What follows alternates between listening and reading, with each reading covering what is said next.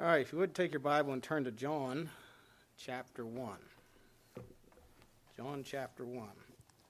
John chapter 1, I'm going to read verses 11 through 13. Where it says, He came unto his own, and his own received him not. But as many as received him, to them gave he power to become the sons of God, even to them that believe on his name, which were born not of blood, nor the will of the flesh, nor of the will of man, but of God. So, the message this morning is what is salvation? What is salvation? And I'm going to read our statement of faith the doctrine of salvation in our in our Constitution, where it says, "We believe that the salvation of sinners is wholly of grace through faith in the person and the work of Jesus Christ, which faith is a gift of God, that all who receive Him are regener- regenerated instantaneously by the Holy Spirit, and thus become children of God." That no rite ceremony, sacrament, or work can avail the sinner's salvation or make the believer's salvation more secure. That Christ is the only and all sufficient Savior, that the believer is legally justified by God, that sanctification is an act at the moment of regeneration as well as a process throughout life whereby God conforms the believer into the image of Christ, that every believer has two natures the old, which is natural and sinful, and the new, which is spiritual and religious or righteous, I'm sorry, that the two natures are in constant conflict, and that the victory of the new nature is only wrought in the life by the power of God to the degree, degree that the believer submits to the Word of God and the Holy Spirit. That all who are saved are kept forever by the power of God, and therefore cannot lose their salvation.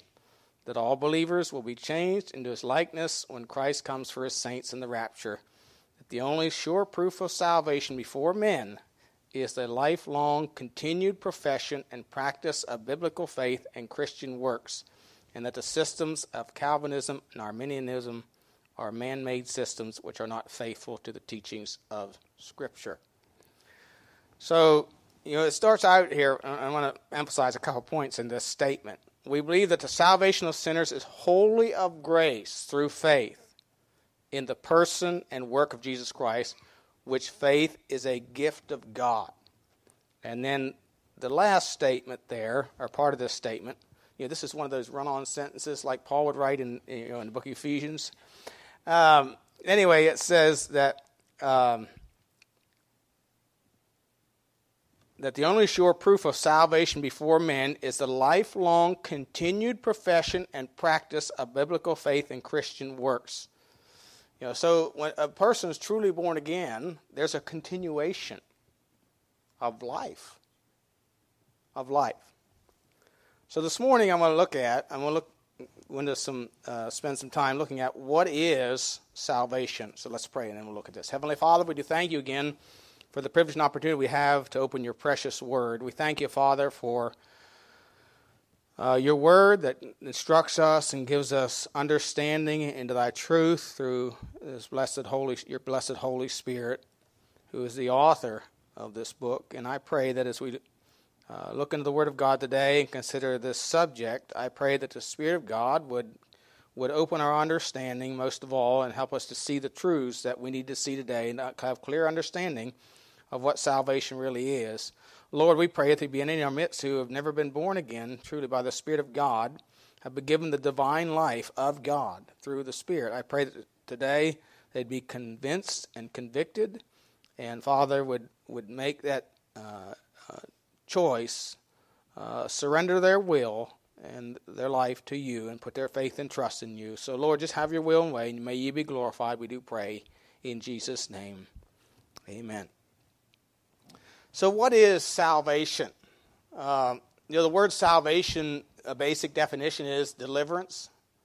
Uh, and the idea of salvation is to be delivered from the penalty of sin. And we know that the wages of sin is death. Romans chapter 6, verse 23 says. Uh, the, the Lord told Adam and Eve, Day ye eat thereof, ye shall surely die. Now, from a human standpoint, they did not die. They continued to live on. Adam lived 900 and some years before he died physically. But the day they ate of that forbidden fruit, the day they rebelled and disobeyed God, they were separated from God. And that's what death really means separated from God. Ye who were dead and trespasses, ye who are separated from God. You do not have the life of God in you, is what Ephesians 2 is referring to there. That's what death really means. And so, uh, salvation means deliverance from the penalty of sin. There's words in the Bible that are used interchangeably with the word salvation. We use born again, the new birth, uh, repentance and faith uh, are, are, talking about the new birth. Uh, and so there's, there's many words interchangeably, but I want to notice, first of all, what it is not. What salvation is not. And you'll hear people say things like this Well, I read my Bible every day. I knew a missionary. He got saved when he was 39 years old. He said, I read the Bible every day of my life. He said, I thought it was the dumbest book I ever read.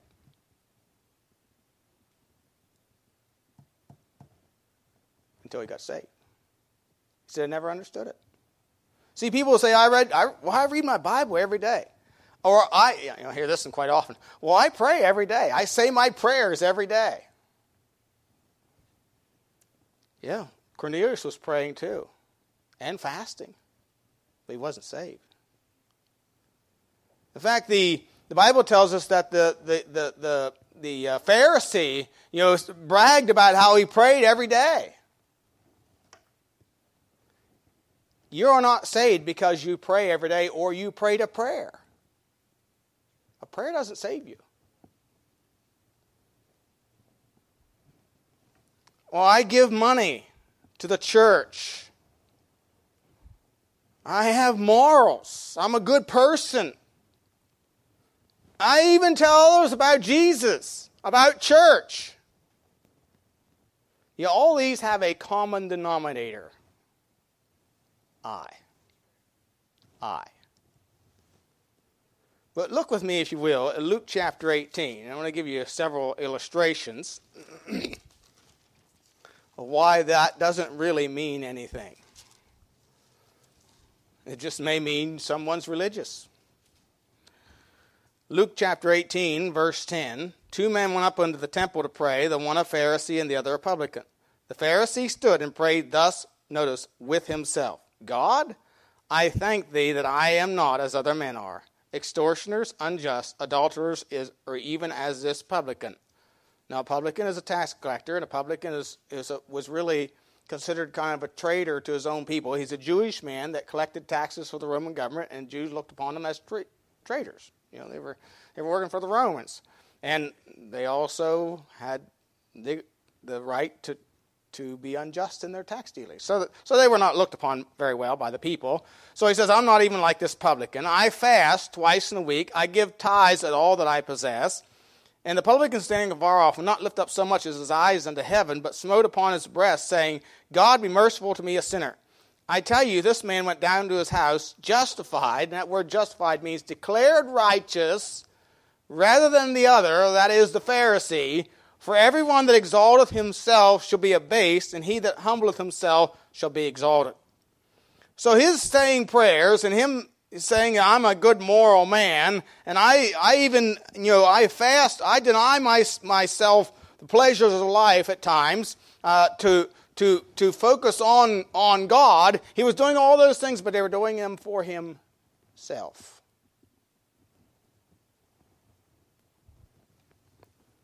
Verse 18. Again, a certain ruler asked him, saying, Good master, what shall I do to inherit eternal life? Jesus said unto him, Why callest thou me good? None is good save one, that is God. Thou knowest the commandments do not commit adultery, do not kill, do not steal, do not bear false witness, honor thy father and mother. And he said, All these have I kept from my youth up. Now, when Jesus heard these things, he said unto him, Yet lackest thou one thing, sell all that thou hast, and distribute unto the poor, and thou shalt treasure in heaven, and come, follow me. And when he heard this, he was very sorrowful, for he was very rich. So, you know, he again, you know, I be the man uh, was a good man by world standards by religious standards. But what didn't he realize is he fell short of God's standards. He wasn't willing to surrender his will to God. See, God's not after your money. The, the money isn't the issue here. Yeah, a lot of people look at this and say the money is the issue. No, the money isn't the issue. The, the issue is he, will not willing to, he was not willing to surrender his whole life to God. He wanted to hang on to that money that he had, that position that he had, his ambitions in life. He wanted to hang on. He didn't want to give that to the Lord. No, that's mine. What was he doing? He was not accepting him as his Lord,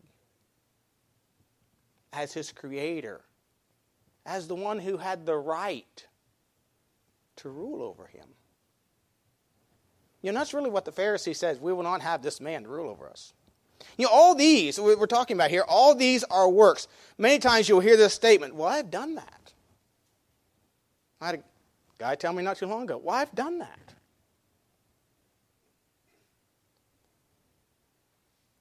Now, I've been, I was scratching my head, you know, how, how do I answer that?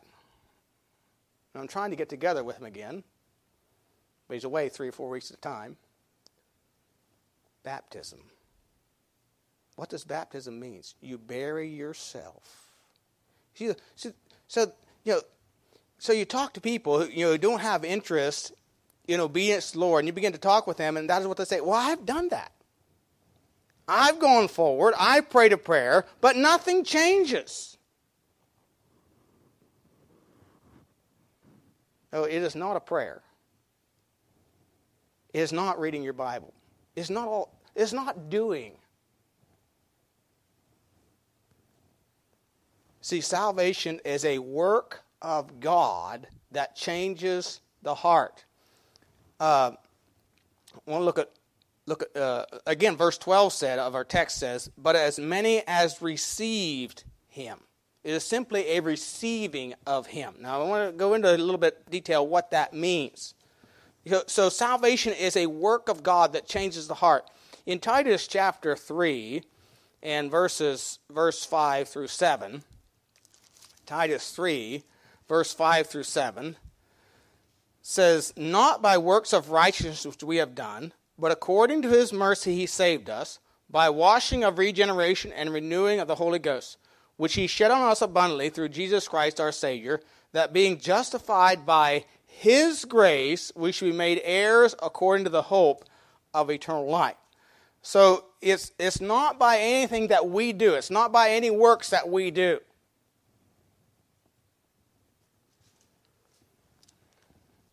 Not by something we done. You know, we, it's not by a, a prayer that we may pray, or you know, you may express it in a prayer, but that prayer won't save you. It's a matter of the heart. Look at Ephesians chapter 2, verses 8 and 9. Ephesians chapter 2, verses 8 and 9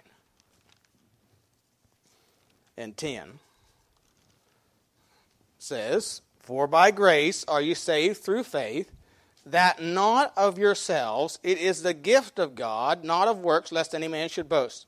For we are his workmanship. What's that next word? Created.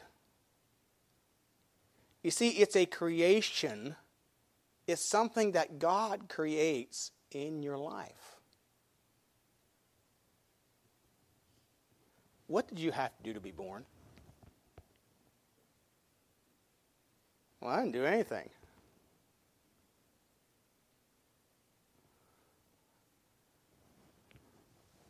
You know, my parents took care of that. I didn't do a thing. I'm just the benefit of them. Okay? The new birth is the same way. We don't do anything, it is the gift of God. It's a creation of God. We are created in Christ. And that word created here means equivalent to, or to form, or shape, to completely tra- change, to transform. It's a new creation of the soul in intimate fellowship with Christ, constituted to do good works. See, the good works are the fruit of that new birth. They're the fruit of that. So it is a work of God that changes the heart. It's a, uh, the change of heart. Now, I want you to notice, secondly, some requirements for salvation. Some requirements for salvation.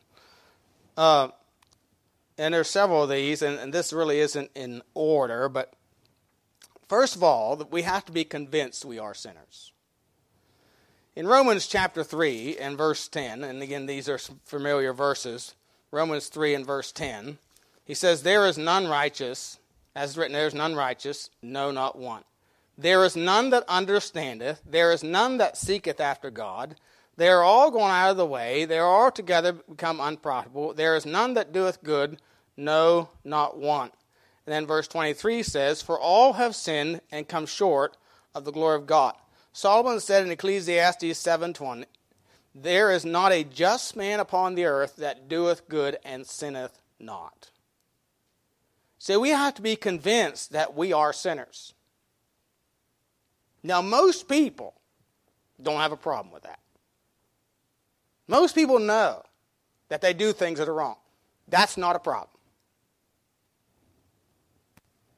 But the problem is many are not convinced that their sin is against God.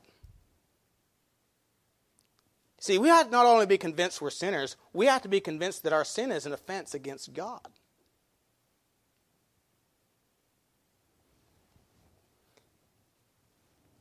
In Genesis chapter 2, when God gave the prohibition to um, Adam and Eve, you know, God gave them that prohibition.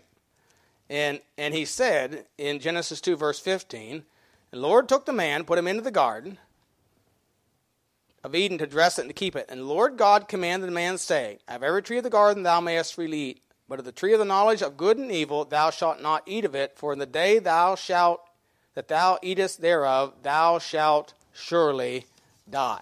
So it was God that gave the prohibition or the commandment not to eat of the tree of the knowledge of good and evil.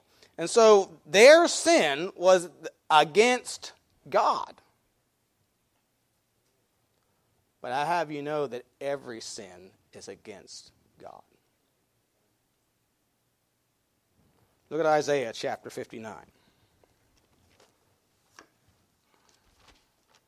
Isaiah chapter 59.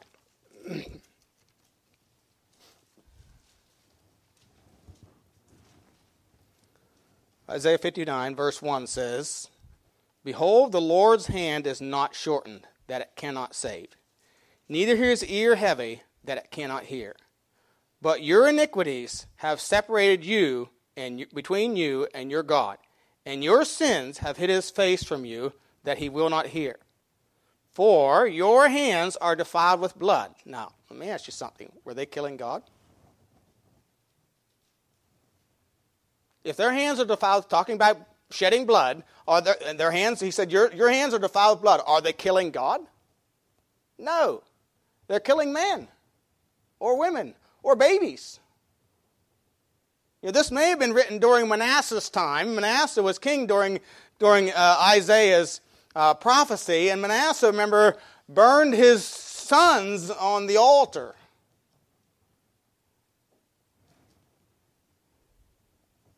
Your fingers, and your fingers with iniquity. Your lips have spoken lies. Who were they lying to? Your tongue hath muttered perverseness. None calleth for justice, nor any pleadeth for truth. They trust in vanity and speak lies. They conceive mischief and bring forth iniquity. Who, do you, who are they committing mischief against?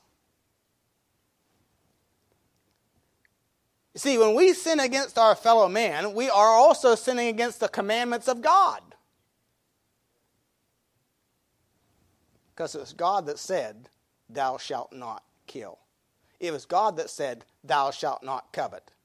It is God that said, Thou shalt not steal. It is God that says, Thou shalt not bear false witness. You see, every sin we commit is also a, against man, is also a sin against God.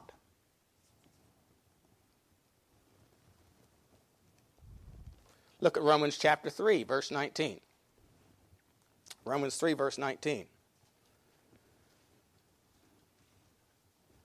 Says, We know, now we know, that whatsoever things the law saith, it saith to them who are under the law, that every mouth may be stopped, and all the world may become guilty before God. You see, we aren't just guilty before our fellow man, we are guilty before God.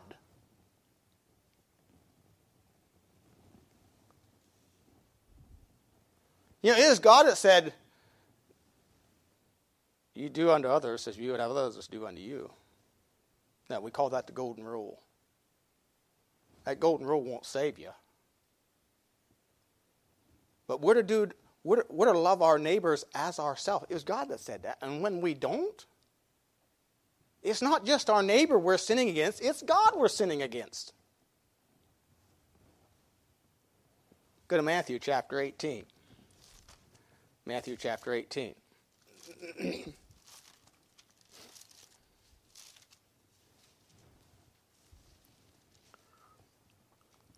Verse 5. Whoso shall receive one such little child in my name receiveth me. But whoso shall offend one of these little ones, which believe in me, it were better for him that a millstone were hanged about his neck, and that he were drowned in the depths of the sea. Woe unto the world because of offenses, for it must needs be that offenses come. But woe to that man by whom the offense cometh. Wherefore, if thy hand or thy foot offend thee, cut them off and cast them from thee. It is better for thee to enter into life halt or maimed than having two hands or two feet to be cast into everlasting fire. If thine eye offend thee, pluck it out, cast it from thee. It is better for thee to enter into life with one eye rather than having two eyes to be cast into hell. Take heed, you spies not one of these little ones, for I say unto you that in heaven their angels do always behold the face of my Father which is in heaven. You know, this is a pretty emphatic statement Jesus is making here about offending little ones. He's talking about children. But really, it's talking about offending your fellow man. And he said, My angels, they do hold face of my Father's heaven. You better, better to have a millstone cast about your neck and thrown in the deepest sea than defend one of these little ones. Because you're going to have to face God for what you've done. See, the point is, our sin is against God. It's an offense against God. You know, the children of Isaiah's day, and they were doing these things against people, but it was in disobedience to God. You know, this is where there's, there is much un- misunderstanding, I believe, today because of a lack of authoritarian fathers. We, we don't like that word authority anymore.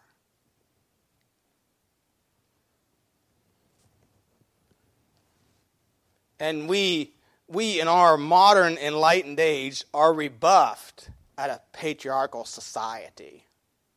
We're trying to get away from that. Fathers that would command their children and their households after them. That's, that's, that's archaic.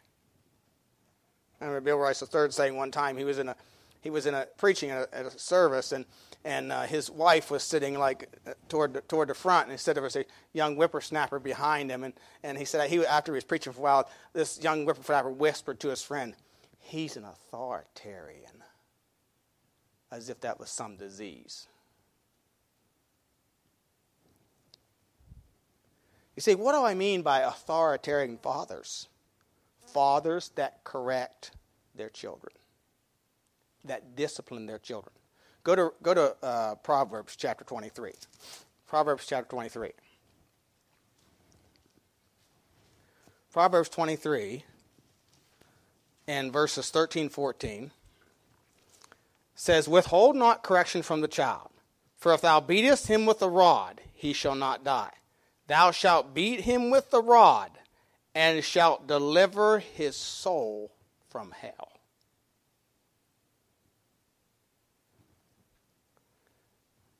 You know, the Bible is teaching here that correction from fathers goes a long way to the salvation of our souls.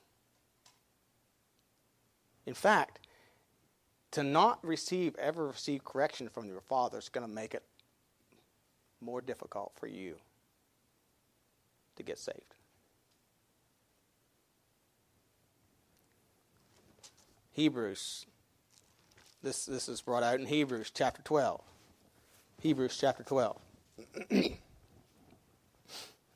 in verse 5. Ye have forgotten the exhortation that speaketh unto you as unto children. My son, despise not thou the chastening of the Lord, nor faint when thou art rebuked of him.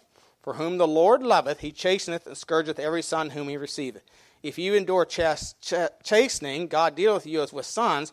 For what son is he whom the Father chasteneth not? But if you be without chastisement, whereof all are partakers, then are you bastards and not sons. Furthermore, we have had fathers of our flesh which corrected us when we gave them reverence. Shall we not much rather be in subjection unto the Father of spirits and live? For they verily for a few days chastened us at our own pleasure, but he for our profit, that we might be partakers of his holiness. Now, the Bible is here telling us that as God's children, God is going to chasten us. But you know, the problem many people have is they can't imagine a God who would do such a thing. Because they never had parents that corrected them.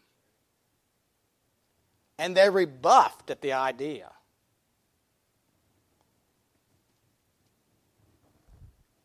That God, and, and this is where we get this concept that God is a God of love. He just loves everybody. He won't judge anyone.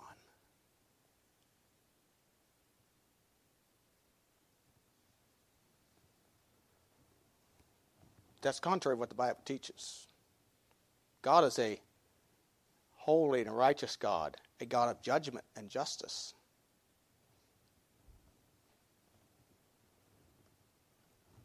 And so we need to be convinced that our sin is against God. John R. Rice, in one of his books I read years ago, told of an unsaved man he knew who had several children. But this unsaved man disciplined and corrected his children. But he didn't want, he, didn't want, he, he, he could not be led to the, to the Lord. He, he would not receive the gospel. But he said, I led every one of his children to the Lord. He said it was like picking ripe fruit because they had already learned to accept authority because they'd been corrected by their fathers. And that's what Proverbs 23 is all about 14, 13, 14. See, they understood authority. Acts 20, 20, 21 says, testifying both to Jews and also the Greeks, repentance toward God and faith toward Lord Jesus Christ. See, we have to understand that our sin is against God. But thirdly, and this really goes along with this, there must be an acceptance of the person of God. And this, this is kind of where you know, repentance comes in. But look at Acts chapter 14. And this is, this is a real problem even in our day and of course, it was always has always been a problem. In Acts 14, uh, verse uh, uh, let's see where where am I? Verse 13. Of course, they had just healed this impotent man, Paul and Barnabas, and said, Then the priest of Jupiter, which before the city, brought oxen and garlands with, under the gates, and would have done sacrifice with the people. When apostles Barnabas and Paul heard of, they rent their clothes and ran in among the people, crying out and saying, Sirs, why do ye these things? We also are men of like passions with you, and preach unto you that you should turn from these vanities unto the living God, which made heaven and earth, and the sea, and all things that are therein, who in time past suffered all nations to walk in their own ways. Nevertheless, he left him not himself that witness, in that he did good and gave us rain from heaven fruitful seasons, filling our hearts with food and gladness. So, you know, they had a wrong understanding of who God was. Uh, and then in chapter 17, again, at Athens, uh, says Paul stood in verse 22 Paul stood in the midst of Mars Hill and said, Ye men of Athens, I perceive that in all things you are too superstitious. In other words, you're too religious. For as I passed by and behold your devotions, I found an altar under this inscription to the unknown God, whom therefore ye ignorantly worship, him declare I unto you. God that made the world and all things therein, seeing that he is Lord of heaven and earth, dwelleth not in temples made with hands, neither is worshipped with men's hands, as though he needeth anything, seeing he giveth to all life, breath, and all things, hath made of one blood all nations of men for to dwell on the face of the earth, hath determined the times before appointed and the bounds of their habitations, that they should seek the Lord, if haply they might feel after him, and find him, though he be very far from every one of us. For in him we live and move and have our being, as certain also of your own poets have said, for we are also his offspring. For as much then as we are the offspring of God, we ought not to think that the Godhead is like unto gold or silver or stone graven by art or man's decree or device. And the times of this ignorance God winked at, but now commandeth all men everywhere to repent, because he hath appointed a day in which he will judge the world in righteousness by that man which whom he hath ordained, whereof he hath given assurance unto all men, and that he hath raised him from the dead. And when they heard of the resurrection of the dead, some mocked, others said, We will hear thee again of this matter. Now, think about the things that Paul mentions here in this short passage. In other words, this is a God that we're talking about. Paul said, I'm talking about the God that I'm declaring to you is the God that made the world. He's the creator. Uh, he's made everything Assyrian. He dwells not in temples made with hands. God is a spirit. And they that worship him must worship him in spirit and truth. God is a spirit. Um, he's made man. He set the boundaries of man. Uh, he set the boundaries of the sea, all these things. Uh, he said he, he's, he's, he is our creator. We are his offspring. We've been created by him. We've been created to worship him. Uh, he's not made to be worshiped by a stone or an idol or something like that. And he commands us to repent. And he says he, but he's also going to be our judge. He's going to judge us. He's going to judge the world. He's going to judge all men. And he's going to judge us by that man whom he appointed, which is Jesus Christ. In other words, Christ is the mediator between us and God. God's going to judge the world on righteousness. There is a righteous standard that we have to meet, and the meet, and the only way we can meet it is through the death, burial, and resurrection of this appointed one.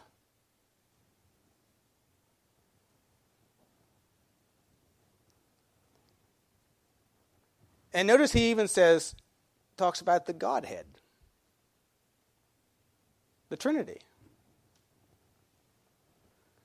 You see, before, we, before a person gets saved, they have to have some understanding of who God is and be willing to accept God as who He is. Too many people in our day and time have put God in this little box and made Him out to be something they want Him to be and have not accepted God for who He is. Oh, God's just all love. That's making God what you want. That's not accepting the God of the Bible for who He is. Yes, God is love. He loved us so much He sent His Son. But He's also holy. He cannot justify the guilty. But see, these love people think everybody's going to be okay in the end. It's a lie. You know, everybody gets to God their own way. You know, all paths lead to God, just like all roads led to Rome. Well, all roads may have led to Rome in the day of the Roman Empire, but all paths do not lead to God. There is a way that seemeth right unto the man, but the end thereof are the ways of death. Jesus said, I am the way, the truth, and life. No man cometh unto the Father but by me. You know, in, in 1 Corinthians chapter 2, when Paul was writing to the church at Corinth, he talks about how the, the princes of this world uh, slew him because they did not know him. 1 Corinthians 2, verse, verse 8 says, Which none of the princes of this world knew, for had they known it, they would not have crucified the Lord of glory. See, they, they, didn't, they didn't know who he was. The word known here is, means it's employed in the New Testament of the knowledge of God and Christ, of things relating to them or proceeding from them. So, so the word known here has the idea of knowing who he is. and accepting him for who he is. And the men who slew Jesus said, We will not have this man rule over us. They would not believe. Jesus told them plainly, I and my Father are one. And what, that, what was their response? They took up stones to stone him. They refused to believe that.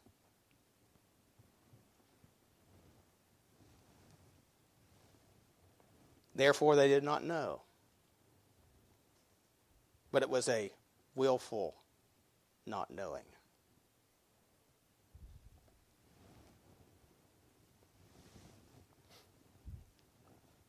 You see, they, the Jews would not accept that Jesus was God manifest in the flesh. And this is what John declares very emphatically in, in 1 John chapter 5 and verse 10, where it says, He that believeth on the Son of God hath a witness in himself. He that believeth not God hath made him a liar, because he believeth not the record that God gave of his Son. And this is the record that God hath given to us eternal life, and this life is in his Son. In verse 20 it says, And we know the Son of God is come, and hath given us an understanding, that we may know him that is true, and we are in him that is true, even in his Son Jesus Christ. This is the true God and eternal life. Jesus Christ is the true God that was manifest to man. And this is eternal life. This life is in his Son. See, we have to accept the person of God.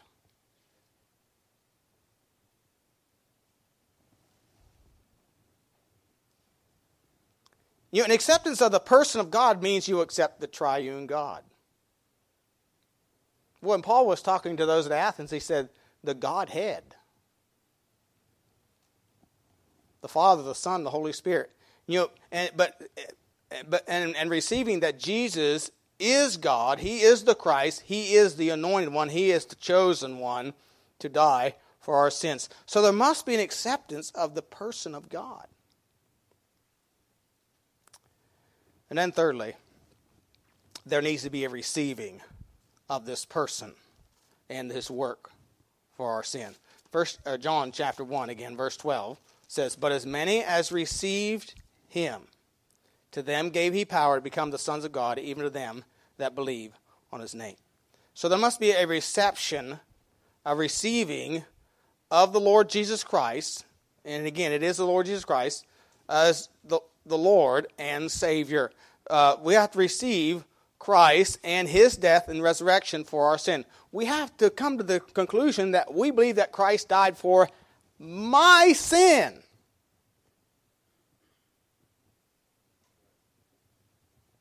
That my only hope of salvation is in him and him alone.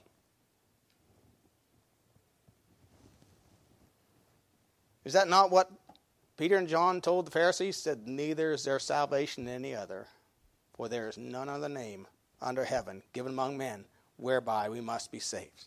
See, 1 Corinthians 15 is very clear about this. In 1 Corinthians 15, when Paul, again writing to the church at Corinth, under the inspiration of the Holy Spirit, says, Moreover, brethren, I declare unto you the gospel which I preached unto you, which also you have received, there's that word received, and wherein you stand, by which also you are saved, if you keep in memory what I preached unto you, unless you believed in vain. For I delivered unto you first of all that which I also received, how that Christ died for our sins. Again, there's our our sins are against him. You know the reality of is it is we have to admit we are guilty that it was my sin that put him on the cross.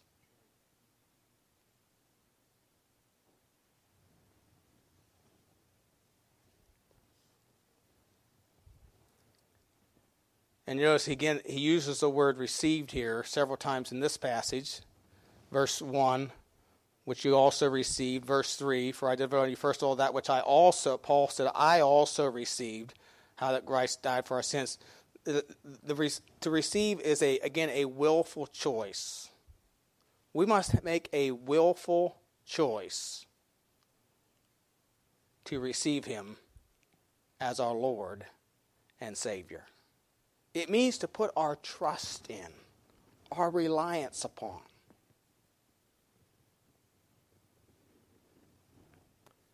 this is, this is not praying every day. It's not praying every day. You know, salvation is a once for all thing. It is a once for all thing. Now, I, I've known, and you know, even my own life experience. You know, I I made it kind of a profession earlier in life. Many people do that, but it wasn't genuine because it lacked, basically, many times it's because it lacked understanding.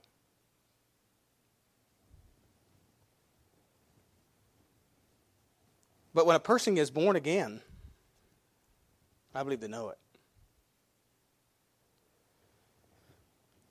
Well, let's look a little bit at what, what it is. Go to, go to John, 1 John chapter 4. 1 John chapter 4.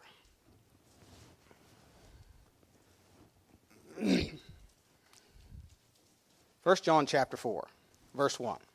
Beloved, believe not every spirit, but try the spirits whether they are of God, because many false prophets are going out in the world. Now, when we're talking about spirits here, this word spirits, we're talking really about a teaching. Because notice he says false prophets. So there's false prophets that are going on in the world spreading false doctrine. So we're talking about doctrines that are being spread by spirits. Evil spirits, false prophets. So we're not to believe everything we hear. No, we're to believe what the Word of God says. We're to believe this record. Verse 2 Hereby know ye the Spirit of God. Every spirit that confesseth that Jesus Christ is come in the flesh is of God. And every spirit that confesseth not that Jesus Christ is come in the flesh is not of God. And this is that spirit of Antichrist, whereof ye have heard that it should come, and even now already is it in the world.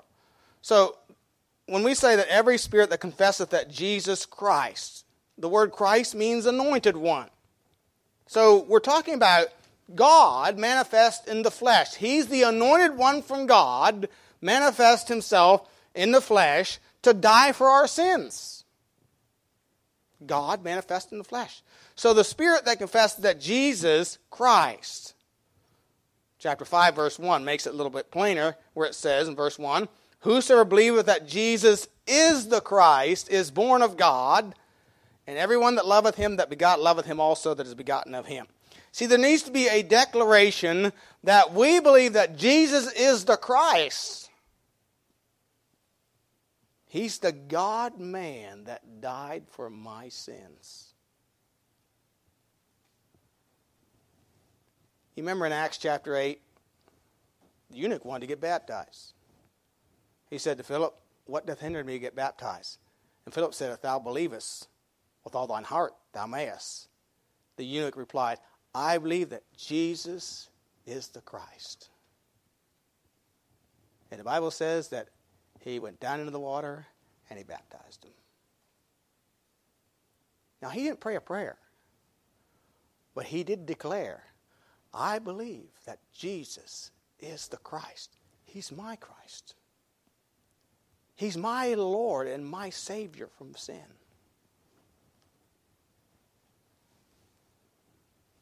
in Acts chapter 16 when the, when the, the jailer asked Paul and Silas, What must I do to be saved? And they said, Believe on the Lord Jesus Christ, and thou shalt be saved in thy house. And they spake unto him the word of the Lord, and all that were in his house. And of course, they baptized him.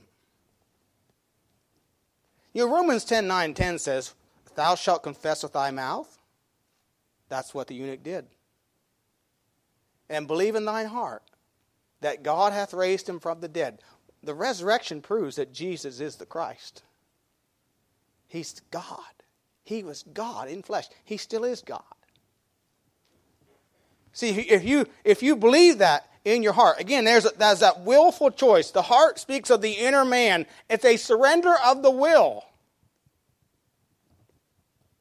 It's to put your trust or your reliance upon to save you from your sin.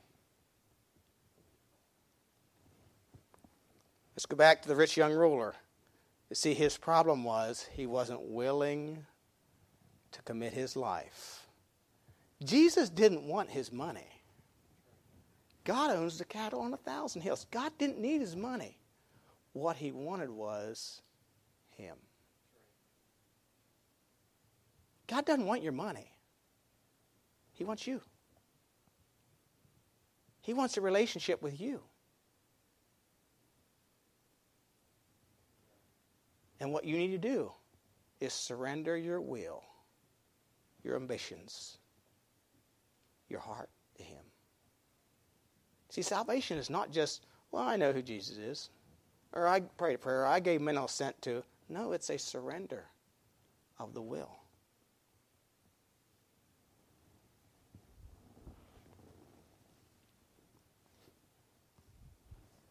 It's not about a great experience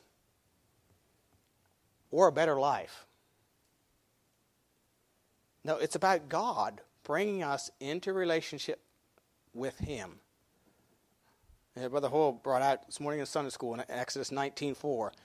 It was about God bringing the children of Israel to Himself, into a relationship with Himself. Jesus said, Come unto me, all ye that labor and heavy laden. Come unto me, and I will give you rest. Mark, in Mark chapter 9, and verse 34. Mark 8, I'm sorry, Mark 8, 39, 34. Mark 8, 34 It says, And when he had called the people unto him with his disciples, also he said unto them, Whosoever will come after me, let him deny himself, take up his cross, and follow me. For whosoever will save his life shall lose it.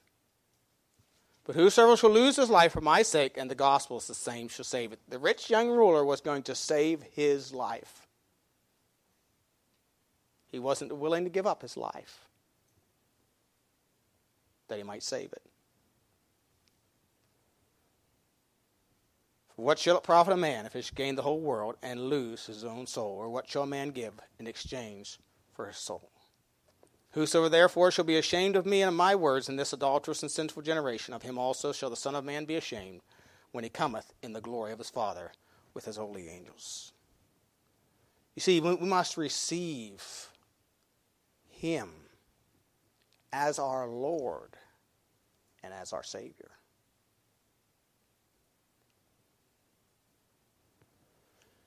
And if there's a willingness, you know, there, there are, there, are, there are many that turn away from the truth. But where there's a willingness to receive truth, God will draw that person to himself. Cornelius was willing to receive the truth. The eunuch was willing to receive the truth. The jailer became willing to receive the truth. The question is are you willing to receive the truth? If you're willing to receive the truth, God will manifest himself to you that you might receive him as your Lord and as your Savior. Do you know him today? To know him is eternal life.